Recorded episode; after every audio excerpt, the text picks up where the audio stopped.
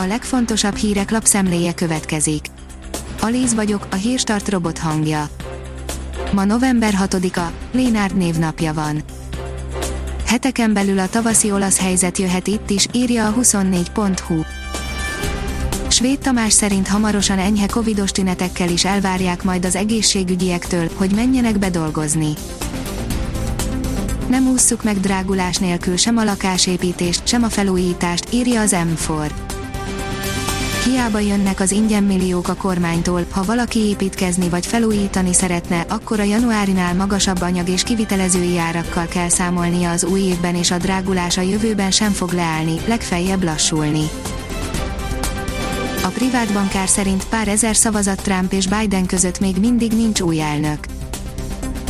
Péntek reggelre sem dőlt el, ki lesz az Egyesült Államok új elnöke. Georgiában pár ezer, Pennsylvániában pár tízezer szavazat van a két jelölt között csak nem teljes feldolgozottságnál. Trump plusz 6 millió szavazatot kapott 2016-hoz képest, de Biden még többet, és már a Fehérház kapujában van beállt mögé mindenki, aki nem Trumpal volt.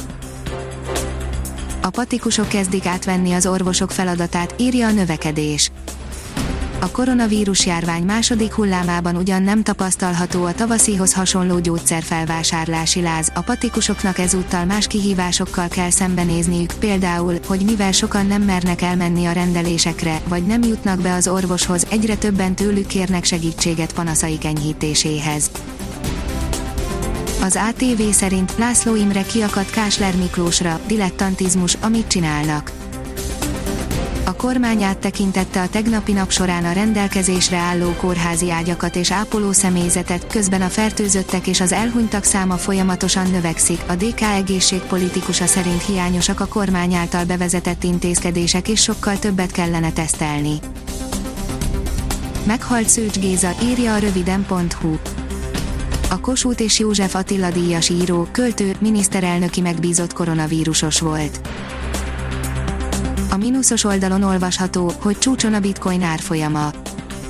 Több mint 15 ezer dollárra 2018. januárja óta nem látott magasságba emelkedett a bitcoin árfolyama csütörtökön az amerikai elnökválasztás által okozott volatilitás és azon befektetői remények közepette, hogy a koronavírus járvány sújtotta gazdaságok további monetáris támogatása megemeli a digitális eszközök értékét.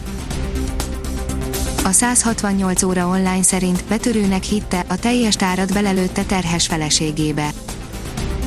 A hat hónapos magzatot meg tudták menteni, a tragikus floridai félreértésbe az asszony viszont belehalt. Az Autopro szerint elektromos teherautó arzenállal jelentkezik a Volvo Trucks.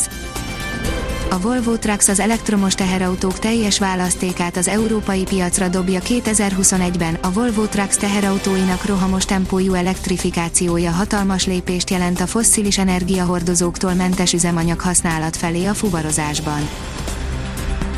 Visszaköltözött a férjéhez kis Ramona, írja a Metropol. A Dancing with the Stars háziasszonya és kisfia Noé nehezen viselte a koronavíruson átesett Lékai Máté hiányát a Liner írja, Messi nem kap különleges bánásmódot, rá is vonatkoznak a csökkentések. A Barcelona figyelmeztet, hogy még Lionel Messi sem részesülhet különleges bánásmódban, az ő fizetését is csökkenteni kell. A kiderül oldalon olvasható, hogy jelentősen megváltozik vasárnapra időjárásunk. Pénteken és szombaton a napsütés mellett csak kisebb körzetekben képződik köd, majd vasárnap reggelre az ország nagy részén már borongós, szürke időre ébredünk. A Hírstart friss lapszemléjét hallotta. Ha még több hírt szeretne hallani, kérjük, látogassa meg a podcast.hírstart.hu oldalunkat, vagy keressen minket a Spotify csatornánkon.